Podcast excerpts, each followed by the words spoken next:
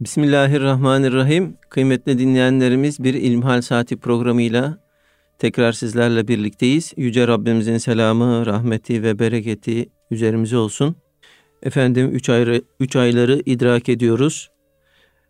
Ee, bu aylarda umre ziyaretleri e, ziyadeleşiyor. Değerli hocam Doktor Ahmet Hamdi Yıldırım sizden gelen sorulara cevap veriyor. Muhterem hocam ilk sorumuz umre ile ilgili. Umre için faizsiz katılım bankalarının umre finansmanını kullanmak caiz midir? Bu finansmanlarda faiz olmaksızın belli bir kar payı oranı ile taksitlendirme yapılıyor diyor. Elhamdülillahi Rabbil Alemin ve salatu ve selamu ala Resulina Muhammedin ve ala alihi ve sahbihi ecmain. Evet Şaban-ı Şerif'e girmiş bulunuyoruz. Günler çok hızlı bir şekilde ilerliyor. Hz. Peygamber aleyhissalatu vesselam Efendimizin bu mübarek aylara girdiğinde yaptığı hepimizin bildiği bir dua var. Allahümme barik lena fi Recebe ve Şaban ve belligna Ramazan. Allah'ım Recep'i ve Şaban'ı bizim için bereketli kıl ve Ramazan-ı Şerif ayına bizleri kavuştur. Recep ve Şaban'ın bereketli olması Ramazan-ı Şerif'e yönelik gerekli hazırlıkların bu aylarda tamamen yapılabilmesiyle mümkün. Bu yönüyle de hakikaten değerlendirilecek olan önemli bir zaman dilimine girmiş bulunuyoruz. Ramazana hazırlıklar yapmalıyız. Ramazan bizden daha canlı, daha diri bir Müslüman olmamızı, bir kulluk hayatı yaşamamızı bekliyor. Onun için de ön çalışmaları, efendim e, gerekli olan e, alıştırmaları yapmamız şimdiden gerekiyor. E, bununla ilgili efendim daha yoğun bir oruç hayatımızın olması, işte pazartesi, perşembeyi tutun da gün aşırı oruçlara, eyyamu bit denilen e, kameri ayın orta günlerinin tutulması gibi hususlara dikkat edilmesi. Ama Ramazan-ı Şerif'e yaklaşıldıkça da eğer düzenli tuttuğumuz bir oruç yoksa oruca ara vermeyi, böylelikle biraz da orucu özleyerek Ramazan-ı Şerif'e girmeyi alimlerimiz, hocalarımız daha uygun olarak görüyorlar. Binaenaleyh ümresiyle, e, Kur'an yoğun ibadet hayatıyla bu aylar değerlendirilmesi gereken ve asıl önemli olan Ramazan-ı Şerif'e yönelik daha yoğun bir tempoda geçecek olan ibadet hayatımıza ön hazırlıkların yapıldığı bir zaman dilimi olması gerekiyor. Şimdi değerli kardeşimiz, e, ümre ibadeti için gerekli olan finansmanı katılım bankalarından, İslami finans kuruluşlarından temin edebilir miyim diye soruyor. Elbette bu katılım bankalarının her birinin kendinde bir fetva kurulu var. Yani yapılan işlemlerin şer'i şerife uygun olup olmadığını denetliyorlar. Çıkarılan enstrümanların e, dini mübine İslam'a uygun olarak yapılıp yapılmadığını kontrol ediyorlar ve ona göre onay veriyorlar. Fakat e, bazı alimlerimizin e, olabilir dediğine başka bir grup alimimiz hayır olamaz da diyebiliyor. Bu yönüyle nihayetinde insanlarımız e, ihtiyatlı olanı tercih etmeliler diye düşünüyorum. Ümre bir ibadet. Evet çok önemli bir ibadet. Hazreti Peygamber aleyhissalatü vesselam Efendimizin yaptığı, sünnet olarak alimlerimizin belirttiği bir e, ibadet. E, Mekke-i Mükerreme'yi görmek, Kabe-i Muazzama'yı temaşa etmek bir insan için, bir Müslüman için e, birçok faydayı, maddi manevi faydaları bir araya getiren muazzam bir e, ibadet. Bu ibadet için bir manevi bir de maddi e, gereksinimlere ihtiyaç duyar insan. E, manevi bir heyecan var ki insanlar gitmek istiyorlar. Maddeten de buraya gidip gelebilecek imkana sahip olması gerekiyor. İmkana sahip olmayan bir kimse, kardeşimizin sorusu da bu yönde, borçlanarak, bu borçlanmayı da normal bir borçlanma değil. Çünkü normal bir borçlanmada bir şahıstan borç alıyorsunuz. Bir Müslüman kardeşiniz size borç veriyor. Siz onunla gidiyorsunuz. Daha sonra imkanınız oluştuğunda borcu iade ediyorsunuz. Birincisi borçlanarak bu tür mali ibadetleri yapmak doğru mu? Yani Allah bizim üzerimize gücümüzün yetmediğini yüklememiş. La yükellifullahu nefsen illa vus'aha. Peki insan gücünü zorlamalı mı bir takım ibadetleri yerine getirmek için? Burada önemli olan husus şu.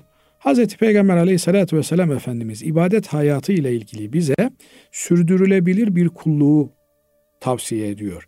Nitekim Ayşe validemiz e, Efendimiz aleyhissalatü vesselama hangi amelin, hangi ibadetin, hangi kulluğun Allah katında daha faziletli olduğunu, daha üstün olduğunu sorduğunda Efendimiz Aleyhisselatü Vesselam çok kısa bir ifade ile en temel ölçüyü, esası bizler için beyan ediyor, belirtiyor. Diyor ki ahabbul a'mali ilallah edvemuha ve inkal. Allah katında en makbul olan, en sevimli olan, en değerli olan ameliniz az da olsa sürekli olandır, sürdürülebilir olandır, devamlı bir şekilde yaşanabilir olandır. Bundan dolayı Efendimiz Aleyhisselatü Vesselam sahabe-i kiram efendilerimiz arasında efendim ben kesintisiz oruç tutacağım, hiç gölgeye çıkmayacağım, efendim şöyle yapmayacağım, böyle yapmayacağım diye bir takım aşırılıkları kendilerine hayat tarzı olarak belirleyenlerin bunu yapmalarına mani oluyor, tavsiye etmiyor. Diyor ki siz e, böyle yapmakla Allah'a karşı daha takvalı olduğunuzu mu iddia etmeye kalkıyorsunuz? Vallahi Allah'tan en fazla korkanınız, çekineniniz benim. Ben de yiyorum, içiyorum, namaz kılıyorum, efendim oruç tutuyorum, şunu yapıyorum, bunu yapıyorum. Kulluk vazifemi sürdürülebilir bir kıvamda yerine getiriyorum. Diğer taraftan insan olarak da tabii normal bir hayat yaşıyorum. Böyle olunca da bizim sürdürülebilir, zora girmeden, külfete girmeden. Onun için denir ki İslam en basit insanın yaşayabileceği sadelikte bir dindir. Efendim İslam'ı yaşayabilmek için astronomi aletlerine ihtiyacın var. Matematik bileceksin, jeoloji bileceksin, zooloji bileceksin. Hayır. Aklı başında olan efendim her insan İslamiyeti en mükemmel seviyede yaşayabilir. Bu yönüyle biz yaşanabilir kulluğu borçsuz, zahmetsiz, kimseye eyvallah etmeden bir kulluğu tercih etmemiz gerekiyor. Bazen işte herkes ümreye gidiyor ben de ümreye gideyim. Efendim ümreden şunu alıyorlar bunu alıyorlar ben de gideyim ben de alayım. Efendim ümreye gidip de oradan fotoğraf paylaşıyorlar ben paylaşamıyorum türünden. Aslında birileriyle bir yarışa girmek suretiyle bazı şeyleri ihtiyaç olarak görüyoruz. Oysa imkanı olanlar gitsinler. Hakikaten Oraya gidebilmek büyük bir meziyet. Oradan efendim maddi manevi e, zenginleşerek dönebilmek çok önemli bir mesele. Ama imkanı yoksa bir insanın illa imkanlarını zorlayarak ondan sonra aylarca, yıllarca oradan sebep oluşan borcunu ödeyebilmek için efendim sıkıntıya girerek bir ibadet yaptığını insanın düşünmesi doğru değil. Fakat imkanı olan bir kimsenin de oralarda harcayacağı her kuruşun yerine Cenab-ı Allah'ın daha fazlasını koyacağını bilmesi gerekiyor. Bazen şöyle olabiliyor ama Basri Hocam. Yani adamın imkanı var ama o anda nakit parası yok. Fakat istediği zaman bir takım e, varlıklarını nakde çevirebilme imkanına sahip.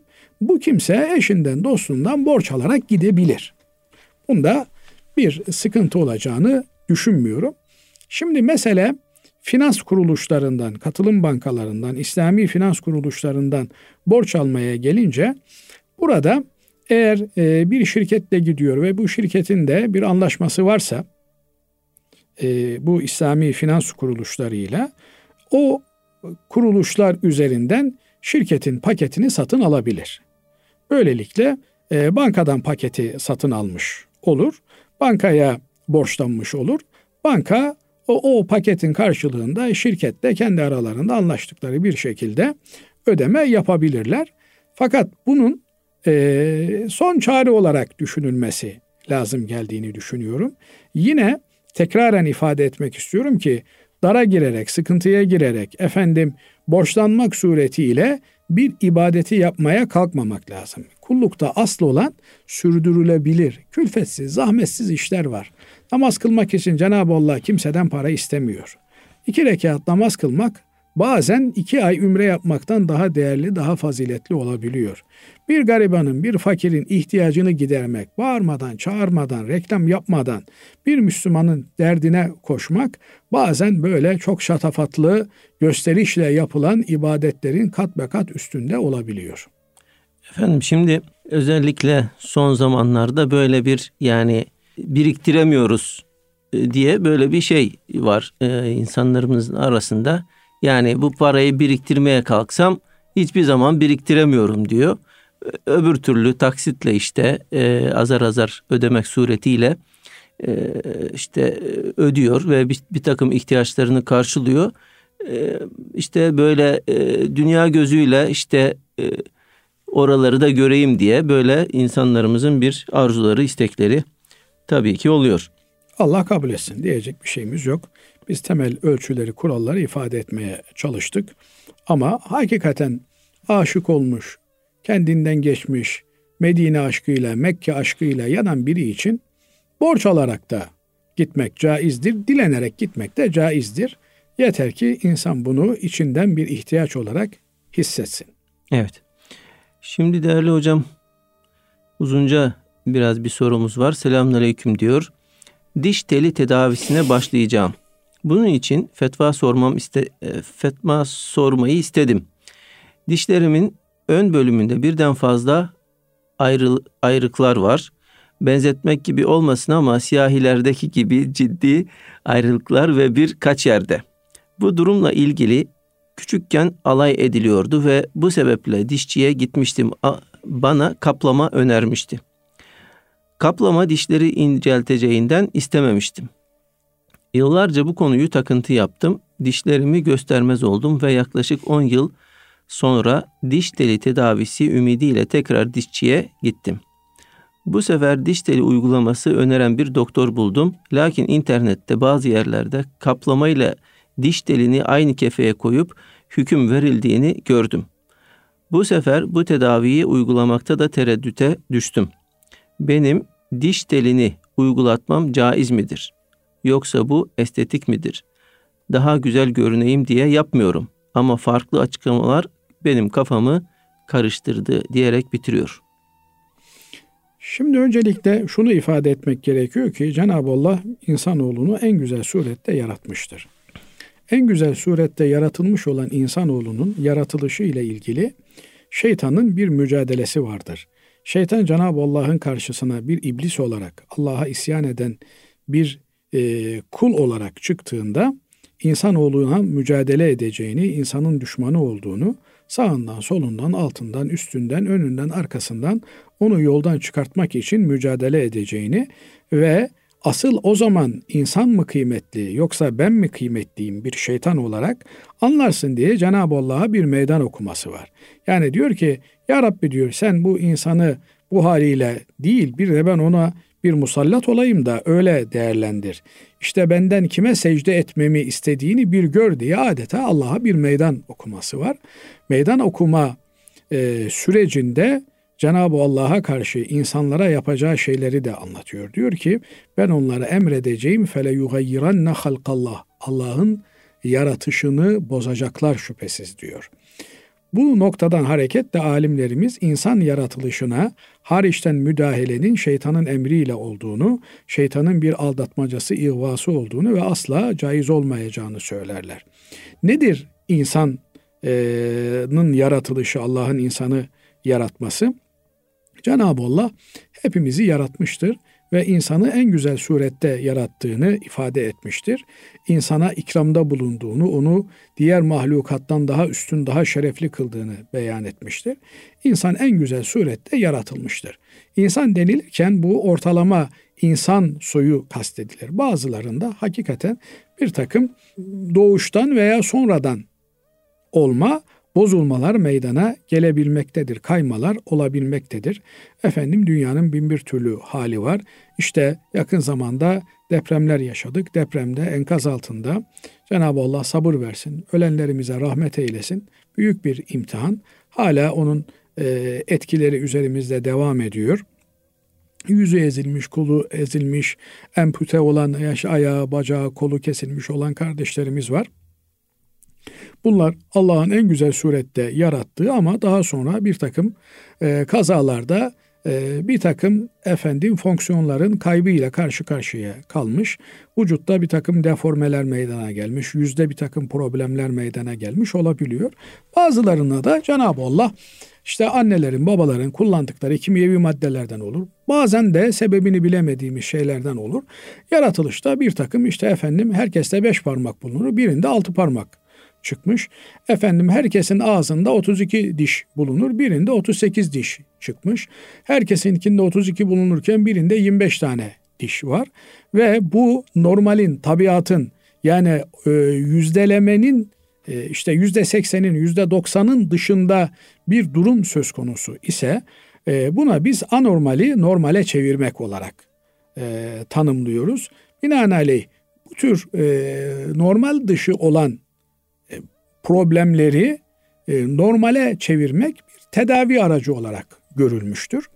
Efendim herkeste beş tane parmak var, birinde altı tane parmak. O altıncı parmak eğer e, gündelik hayatta bir zorluk çıkartıyorsa, efendim psikolojik veya fizyolojik olarak bir sıkıntıya sebep veriliyorsa o zaman cerrahi bir operasyonla bunun alınması caiz olarak görülmüş.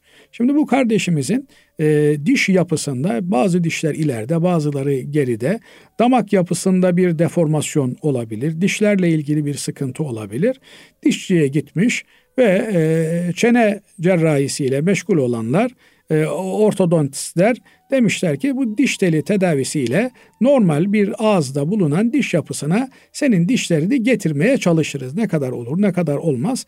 O da yapılan tedavinin e, efendim ağız yapısının tedaviye cevap vere, verememesiyle alakalı bir mesele.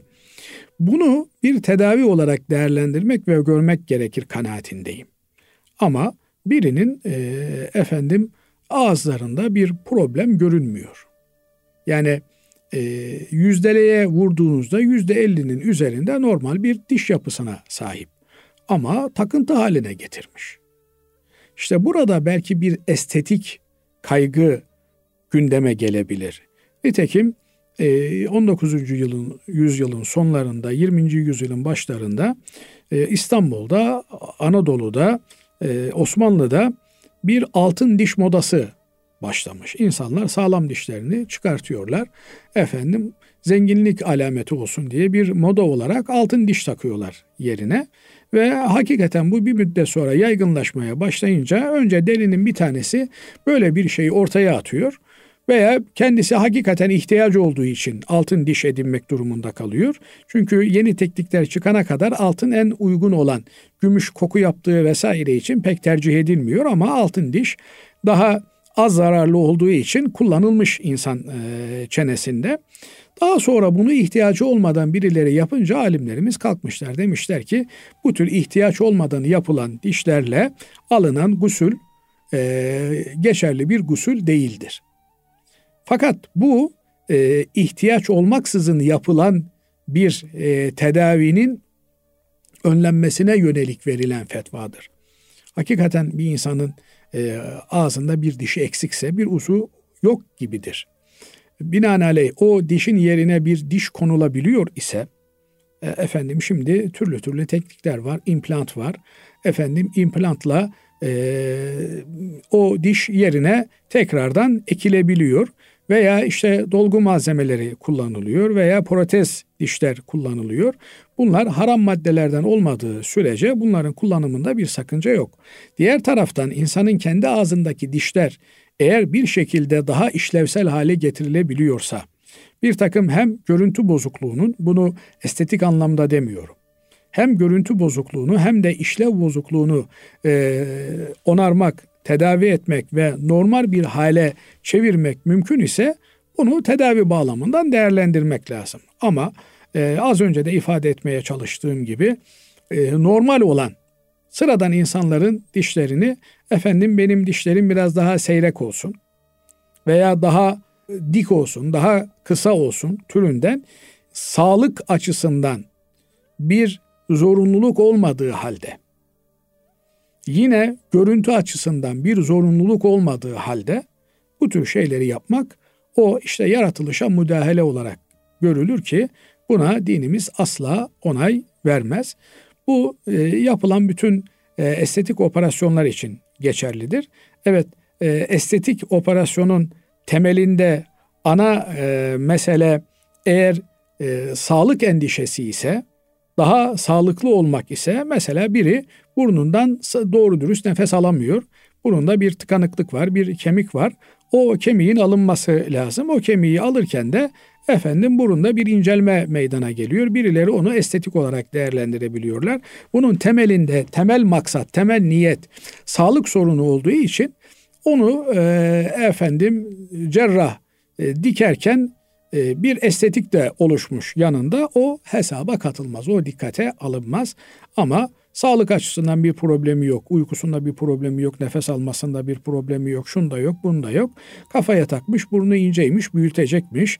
Efendim boyunu e, büyükmüş, inceltecekmiş. Aşağı bakıyormuş, yukarıya dikecekmiş. Efendim sivriymiş, törpüleyecekmiş türünden tamamen şeytanın oyuncağı haline gelmek. Bu Allah muhafaza etsin e, büyük sıkıntıları meydana getirir. Bir defa insan kendi vücuduyla oynamaya başladı mı onun sonu gelmez. Onun duru durağı yoktur. Bu noktada özellikle de maalesef gençlerde bunu görüyoruz. 15'li 17'li yaşlarda kızlar olsun erkekler olsun böyle vücudunu beğenmeme, vücudunda bir değişiklik yapma önce bir sosyal statü meselesi olarak işte ben de yüzümde e, efendim estetik yaptım, kulağıma yaptım, burnuma yaptım, kaşıma yaptım vesaire. Ondan sonra bu bir defa oynanmaya başlayınca yok e, burnumun e, sağ deliğinde bir e, genişleme var. Onu daraltayım. Kulak deliklerimde bir daralma var. Onu açayım. Yok çok küçük küçük kulakta oldu. Biraz daha büyüteyim diye. Anormal anormal şeyler. Maalesef bunu tıp dünyası da estetik cerrahisi de e, para kazanma amaçlı teşvik eder hale geldi. Zaten ekranlarda gördüğümüz yapay insanlar tamamen estetik ürünü insanlar ve böylelikle doğala karşı, tabii olana karşı bir savaş başlamış oluyor ki buna müsaade etmemek lazım. Bunu tamamen reddetmek lazım. Fakat biri için makbul olan bir şey bir diğeri için travma haline gelebiliyor. Bunu da gerekli konsültasyonlar yapıldıktan sonra e, hakikaten durum tamamen keşfedildikten, ortaya çıkartıldıktan sonra psikolojik takıntıların da tıpkı fizyolojik rahatsızlıklar gibi hesaba katılması önem arz etmektedir. Bazen e, bu takıntıyı anlayamayan, idrak edemeyen insanlar bunu bir keyfe keder mesele olarak görebilmekte.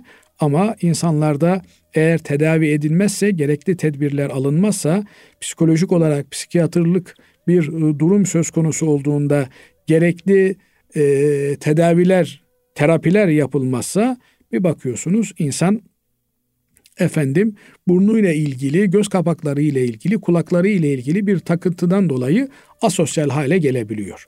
Onun için de bu efendim bunun gerçekliği yok deyip de kestirip atmamak lazım. Bu meselelerde ilgililerin, bunu kendine problem edilenlerin muhakkak surette danışmanlık almaları gerektiğini düşünüyorum. Cenab-ı Allah halinden memnun olabilmeyi, her hale rıza gösterebilmeyi nasip eylesin. Her hale rıza gösterebilmenin anlamı şu değil. Yani olumsuzlukları kabullenelim, bize yapılan zulümleri, haksızlıkları kabullenelim değil. Rıza ile efendim e, kabulcülük aynı şey değil. Sen rıza gösterirsin ama hakkını ararsın, itiraz edersin, yanlışa yanlış dersin, düzeltmek için çaba sarf edersin. O ayrı bir şey. İsyan ayrı bir şey, düzeltmek için çabalamak ayrı bir şey. Yani bir odadasınız, karanlık var, karanlığa sövmek yerine düğmeye basıp lambayı yakmaktır rıza. Rabbim dinimizi doğru anlayıp anlatabilmeyi nasip eylesin. Allah razı olsun değerli hocam. Kıymetli dinleyenlerimiz şimdi kısa bir ara veriyoruz. Aradan sonra kaldığımız yerden devam edeceğiz.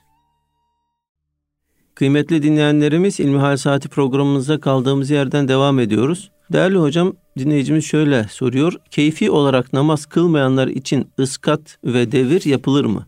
Öncelikle iskat ve devir ne onu e, anlayalım. İskat namazı düşürmek demek, devir de çevirmek demek, döndürmek demek. Yani bir kimse kılamamış olduğu, kılamadığı namazları parasını vererek e, sorumluluğundan kurtulabilir mi?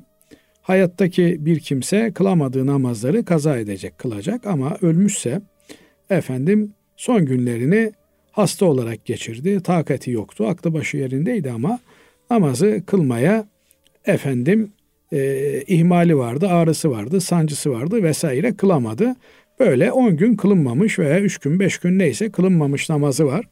Bu namazların her biri için bir fidye vermek suretiyle bu namazların sorumluluğundan kurtulabilir mi? Bununla ilgili bir e, vasiyet ile bir miktar para bırakmışsa bu para e, fakir fukaraya dağıtılmak suretiyle namaz borcu hafifler mi türünden bir mesele bu. Bu meselenin temelinde de şu var. E, ibadetleri biz ikiye ayırıyoruz. Mali ibadetler, bedeni ibadetler. Bazı ibadetlerde de hem mal var hem de bedenen e, çalışma var. Mali ibadetler dediğimiz işte zekat gibi, sadaka gibi ibadetler parayla yaptığımız, mal ile yaptığımız ibadetler. Namazdır, oruçtur bunlar da bedenle yapılan ibadetler. Bir de haç gibi hem para harcıyorsun hem de bedenen yoruluyorsun, gidiyorsun, tavaf ediyorsun, vakfe yapıyorsun vesaire. Şimdi bedenen yapılan ibadetlerde vekalet geçerli olmuyor. Yani benim yerime namazı sen kıl, benim yerime orucu sen tut denilmiyor. Ama mali ibadetlerde yani para ile yapılan ibadetlerde benim zekatımı al ben sana veriyorum sen dağıt diyebiliyorsun veya benim kurbanımı ben sana parasını gönderiyorum sen kes diyebiliyorsun. Hem bedenen hem mal ile yapılan ibadetlerde ise keyfe keder vekalet verilemiyor ama e, bedenen yapma imkanı yok, amadır, kötürümdür vesairedir. O zaman bir başkasına parasını ödeyip bedel hac yaptırmak mümkün oluyor. Şimdi bütün bu ilgilerden sonra şöyle bir noktaya geliyoruz. Bedenen yapılan ibadetlerden oruç ibadeti eğer orucu tutamıyorsa bir kimse ne yapıyor? Tutamadığı oruç için her bir gününe bir fakire sabah akşam doyabileceği kadar bir fidye veriyor. Nedir bu fidye? Bu fidyenin miktarını asgari olarak Diyanetimiz her sene açıklar. Herhalde açıklanan bu sene için 70 lira kadar bir meblağ yanlış hatırlamıyorsam. Eğer yanlışsam düzeltiniz Basri Hocam. Demek ki bir kimse 70 lirayı asgari olarak ama hali vakti yerindedir. Onun 700 liraya 7000 liraya kadar yolu vardır. Bir kimse tutamadığı yaşlılıktan dolayı ağır kronik hastalığı vardır. Efendim e, oruç tutmaya gücü takati yetmiyordur. Çok zayıftır. Çok şişmandır. Neyse. Yani hasılı kelam doktorlar e, ortak karar vermişler ki senin oruç tutman intihar demek olur. Bu kimse oruç tutamaz. Ne yapacak? Tutamadığı her bir gün için fidye verecek. Sadakayı e, sadaka verecek her bir gün için. Peki tutamadığı oruçlar için fidye veriyor. Yani e, tutamadığı orucun bedelini para olarak veya erzak olarak fakire veriyor. Kılamadığı namaz için böyle bir şey var mı? Böyle bir şey ne ayette var ne hadiste var. E peki kıyas yapamaz mıyız? Yani oruçu namaza kıyas edemez miyiz? Edemeyiz. Niye? Çünkü ibadetlerde kıyas geçerli olmaz. Yani o ibadette öyledir. Bu ibadeti de ona benzetebilir miyiz? Benzetemeyiz. Niye? Her ibadet özel bir kulluktur ve Allah'ın dilediğinin dışında bir kulluk çeşidiyle Allah'a kulluk yapılamaz. Ama böyleyken acaba gerçekten e, zor şartlardan dolayı namazını kılamamış olan bir kimse son birkaç tane namazı kalmış bunun yerine e, fidye verse olur mu? Belki olur. E, adamın imkanı da varsa en kötü ihtimal onun adına sadaka yerine geçmiş olur. Verilebilir denmiş vakti zamanında. Şimdi bu böyle başlamış bir fetva daha sonra neye evrilmiş?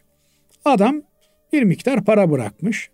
Gençliğimde işte e, namazsız bir dönemim oldu. Beş sene kadar namaz kılamamıştım. Geriye beş bin lira para bırakıyorum. Bu beş bin lira ile bu beş senenin namazlarını iskat edin. Yani fidyesini ödeyerek düşürmeye çalışın. E hesap etmişler ki 5 bin liraya ancak 2 aylık namaz borcu ödenebiliyor. Yani borcu ödenebiliyor derken farazi, şayet. Yani hesaba yani, uyuyor. He, Nasrettin Hoca'nın gölemaya çalması gibi. E geriye 4 sene 10 ay kalmış. Onlar ne yapacağız? O zaman bir aklı evvel bir akıl vermiş. Demiş ki kardeşim demiş bu iki aylık miktarı bir fakire verin. E fakir dönsün size onu hediye etsin. Siz sonra yine verin. Böyle al gülüm ver gülüm devretsin aranızda. Adamın 5 yıllık namaz borcu kapanıncaya kadar bu devir devam etsin. Devir kelimesi de buradan geliyor. Bu ne kadar masum bir uygulama.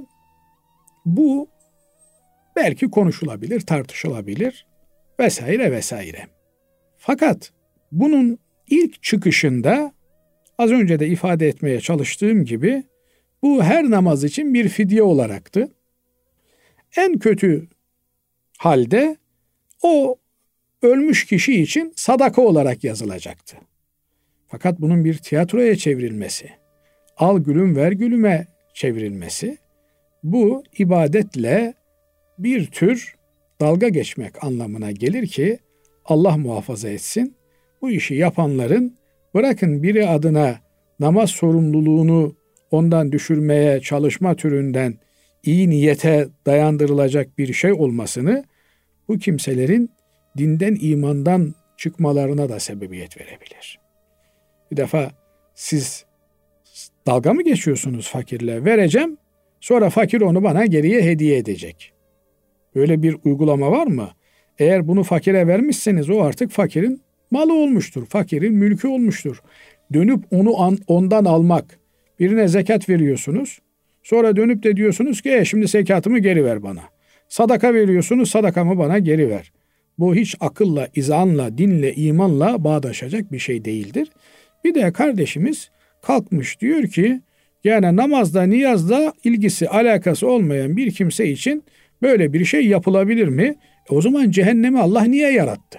Yani namazda, niyazda ilgisi olmayan biri parası var, pulu var diye eğer böyle bir operasyonla namaz yükümlülüğünden kurtulabilecekse e cehenneme kim girecek? Fakir fukara mı girecek cehenneme? Halbuki öyle demiyor hadisler. Dolayısıyla e, namaz kılınacak kardeşim. Namazı kılmaktan başka namaz borcunu kapatacak bir şey yoktur. Eğer bir kimse namazı kılmıyorsa onun işi zor. Onun işi zor.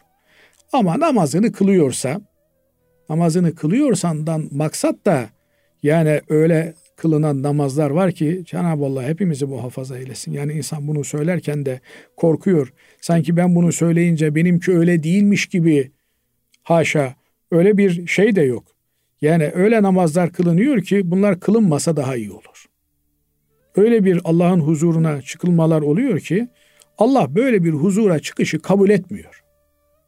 Onun için ben namaz kıldım. Kıldın ama kim biliyor senin kıldığını? huzuru ilahiyeye girdiğin tescillenmiş mi? Yani hani adamın bir tanesi kendisini darı zannediyormuş da psikologlar tedavi etmişler adamı. Nihayetinde darı olmadığına ikna olmuş. Ama tam dışarıya çıkacakken yahu bir dakika demiş. Tamam ben darı değilim ama demiş dışarıdaki tavuklar bunu biliyorlar mı demiş. Şimdi bir adam namaz kılıyorum filan diyor ama bakalım indi ilahi de o namaz namaz olarak tescilleniyor mu? Yoksa yani bir adam farzı muhal diyelim ki bir yerin valisinin yanına gitmesen problem değil.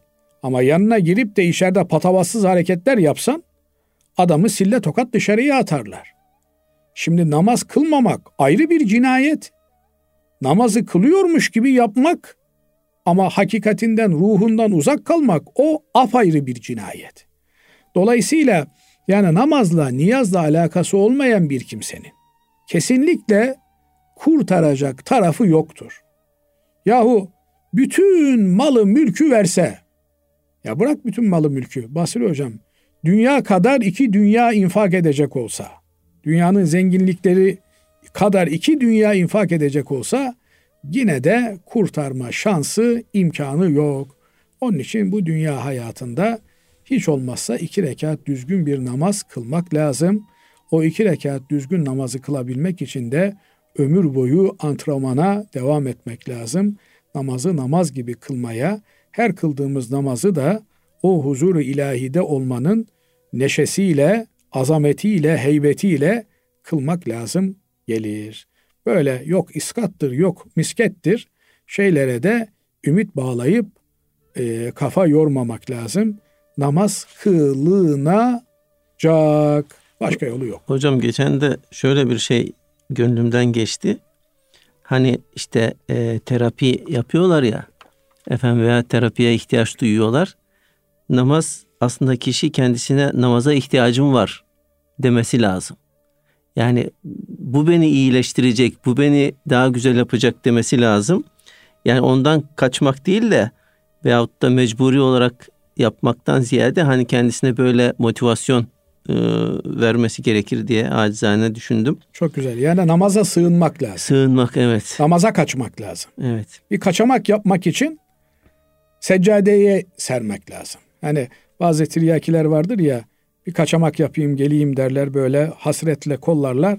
Kardeşim şu dünyanızdan bir kurtarayım diye seccadeyi atıp huzura durmak lazım. Evet. Efendim şimdi e, diğer bir kardeşimiz 99'luk tesbihi boyuna asıp taşımak caiz olur mu diye soruyor. Şimdi tesbihi boynuna asıp taşımak caiz olur mu? Olur. Boynuna şal takmak da caizdir, atkı takmak da caizdir. Ama boynuna astığın tesbihle bir e, işaret verme, oradan bir efendim mana çıkartma türünden bir şeye teşebbüs ederse işte ben çok e, ibadetine, zikrine düşkün bir insanım. İşte bakın tesbihi boynumdan ayırmıyorum. Böyle ehli tesbih bir adamım türünden bir şey söz konusu ise bu doğru olmaz. Cenab-ı Allah riyayı, şirki asla kabul etmez. Cenab-ı Allah kulun kendisine riyasız gelmesini, başka bir mahlukatı o ibadete e, efendim ortak kılmaksızın kendisine ibadet etmesini ister. Cenab-ı Allah'ın bizim ibadetimize ihtiyacı yok. Ama yarım yamalak bir ibadet yapıyoruz. Onun da yüzde yetmişini kullara gösteriş olsun diye, yüzde beşini hanıma, yüzde yedisini devlete, geriye yüzde bir Allah'a. Böyle bir şey olmaz. Cenab-ı Allah yapıyorsan yaptığının yüzde yüzünü bana getireceksin. Hiçbir şekilde paketi açıp da dağıtıp dağıtıp son lokmayı Cenab-ı Allah'a arz etmeye kalkmayacaksın. La teşbih ve la temsil. Dolayısıyla eğer böyle bir e, riya kokan bir davranış ise o zaman bunu yapmak doğru değil. Binaenaleyh e, normal olarak da yani bir insan tesbih çekerken e, bir ara ara verip tesbihi boynuna asmış olabilir ama bizim örfümüzde, adetimizde birinin tesbihle sokaklarda gezmesi diye de bir şey yok. Tesbihin yeri ceptir. Cebinde taşırsın.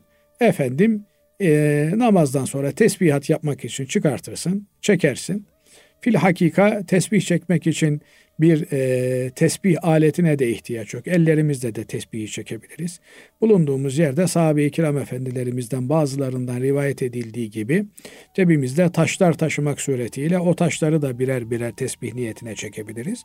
Ama şimdi kolaylık olsun diye 99'luk 33 tesbihleri bir ipe dizmişler cebimizde taşıyoruz. Ne zaman sayıyla çekmemiz gereken bir şey varsa onlardan yardım alıyoruz. Bunu 5 ee, dakikalığına 10 dakikalığına bir iş yaparken arada tesbihin arasına bir iş geldi boynuna adam asabilir. Ama böyle dışarıda e, bir kolye olarak asmaya gelince bunun doğru bir davranış olacağını düşünmüyorum. Ee, tesbihi bir kolye, bir aksesuar olarak taşımak doğru değil. Tesbihi çekmek maksadıyla cepte bulundurmak doğrudur. Ama boynuna takan mekruh mu işlemiştir, haram mı işlemiştir öyle bir şey de denilemez. Eğer bununla bir riya gibi e, Allah'ın yasakladığı bir şey söz konusu değilse böyle bir şey de denilemez. Ama bizim örfümüzde, adetimizde, geleneğimizde, göreneğimizde tesbihin yeri cübbenin cebidir. Evet. evet. Allah razı olsun kıymetli hocam. Değerli dinleyenlerimiz bugünkü İlmihal Saati programımızın sonuna ermiş bulunuyoruz. Efendim hepinizi Allah'a emanet ediyoruz. Hoşçakalın.